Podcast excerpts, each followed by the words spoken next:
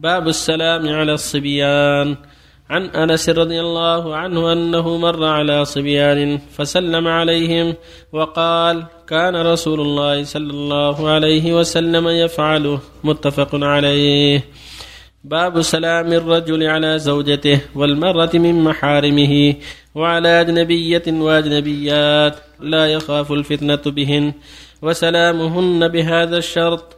عن سهل بن سعد رضي الله عنه قال كانت فينا امرأة وفي رواية كانت لنا عجوز تأخذ من أصول السلق فتطرحه في القدر وتكركر حبات من شعير، فإذا صلينا الجمعة وانصرفنا نسلم عليها فتقدمه إلينا. رواه البخاري. وعن أم هانئ فاختة بنت أبي طالب رضي الله عنها قالت أتيت النبي صلى الله عليه وسلم يوم الفتح وهو يغتسل وفاطمة تستره بثوب فسلمت وذكرت الحديث. رواه مسلم. وعن اسماء بنت يزيد رضي الله عنها قالت مر علينا النبي صلى الله عليه وسلم في نسوة فسلم علينا. رواه أبو داود والترمذي وقال حديث حسن، وهذا لفظ أبي داود. ولفظ الترمذي أن رسول الله صلى الله عليه وسلم مر في المسجد يوما وعصبة من النساء قعود فألوى بيده بالتسليم. بسم الله الرحمن الرحيم. الحمد لله صلى الله وسلم على رسول الله وعلى آله وصحبه. أما بعد، هذه الأحاديث تدل على نوع من السلام، وتقدم أحاديث كثيرة في السلام. السلام من أفضل العبادات ومن أسباب التآلف والتحاب والتعارف، كما قال صلى الله عليه وسلم هو الذي نفسي بيده لا تفرجون حتى تؤمنوا ولا تؤمنوا حتى تحابوا أولا أدلكم على شيء إذا فعلتموه تحاببتم أفشوا السلام بينكم. وقال عليه الصلاة والسلام ما سئل أي الإسلام أفضل قال أن تطعم الطعام وتقرأ السلام على من عرفتم ولم تعرف. وفي الحديث الأول الدلالة على شرعية السلام على الصبيان، وأن المسلمين مر على الصبيان سلم عليهم، كما في حديث أنس النبي مر على الصبيان فسلم عليهم حتى يتعلموا ويستفيدوا. كذلك السلام على النساء إذا كان ليس هناك فتنة سلم عليهم، كما في حديث أن أنهم كانوا يزورون امرأة من العجائز كانت تعد لهم طعاما بعد صلاة الجمعة، وكان يزورها الصحابة ويسلمون عليها ويأكلوا ما قدمت لهم ما قدمت لهم من الطعام.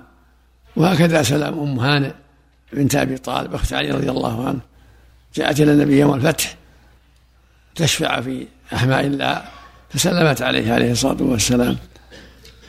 فهذا يدل على أنه لا بأس بسلام المرأة على الرجال والرجال على المرأة. وهكذا حديث اسماء بنت يزيد أن النبي سلم على نسوة وأشار إليهن، كل هذا يدل على لا بأس، سلم على مر عليهم السلام عليكم، أو على أهل بيته من زوجته وبنات السلام عليكم، أو على غيرهن، لكن بشرط عدم الفتنة.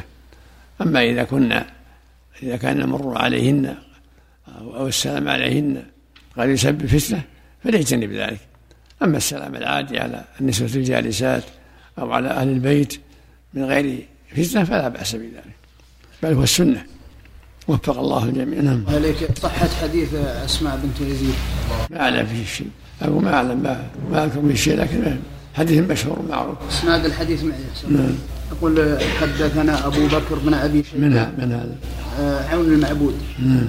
حدثنا أبو بكر بن أبي شيبة أخبرنا سفيان بن عيينة عن ابن أبي حسين سمعه من شهر بن حوشب يقول أخبرته أسماء بنت يزيد مر علينا النبي صلى الله عليه وسلم في نسوة فسلم علينا. لا بأس به، لا بأس به. شيخ ضعيف أحسن عليك شهر. شهر لا بأس إذا حدث بالسلام لا بأس. أحسن عليك من يبدأ بالسلام. المرأة تبدأ بالسلام. نعم. المرأة تبدأ بالسلام. نعم. يعني إذا مرت على رجال هل هي تبدأ بالسلام؟ لا بأس. ما في شيء. لكن ما في فتنة. نعم. أحسن الله عليك. شيخ حفظك الله، متى فرض الصوم الله يطول عمرك؟ نعم. متى فرض الصوم والزكاة و... والحج والزكاة متى فرضت؟ سنة اثنين. من الهجرة. أما الحج أما الحج متأخر سنة تسعة وعشر. الصوم تفرض حفظك الله سنة اثنين. سنة اثنين من الهجرة. إيه. والحج. الحج سنة تسعة وعشر متأخر. والزكاة.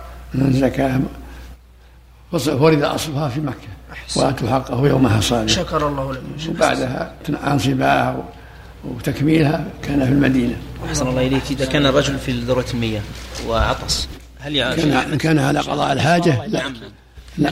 لا.